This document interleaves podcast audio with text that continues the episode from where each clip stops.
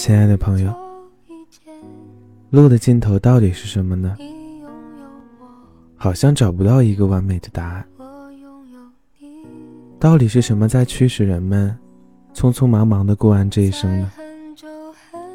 好像不管在学校，还是在社会里，只要人群存在的地方，中总是伴随着竞争。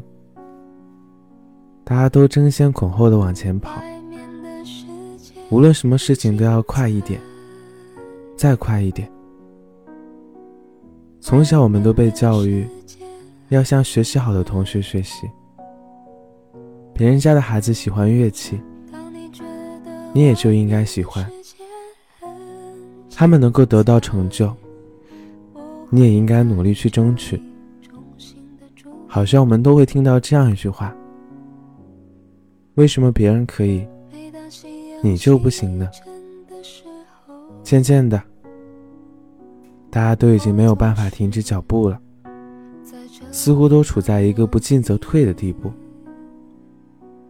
无论是最开始火的内卷，还是这段时间热议的孔乙己的长衫，其最本质的问题就是在于，我已经靠一次又一次的咬咬牙走到现在了。可前方从来不是你到达的目的地，而是要开启下一关了。所以说，路的尽头到底是什么呢？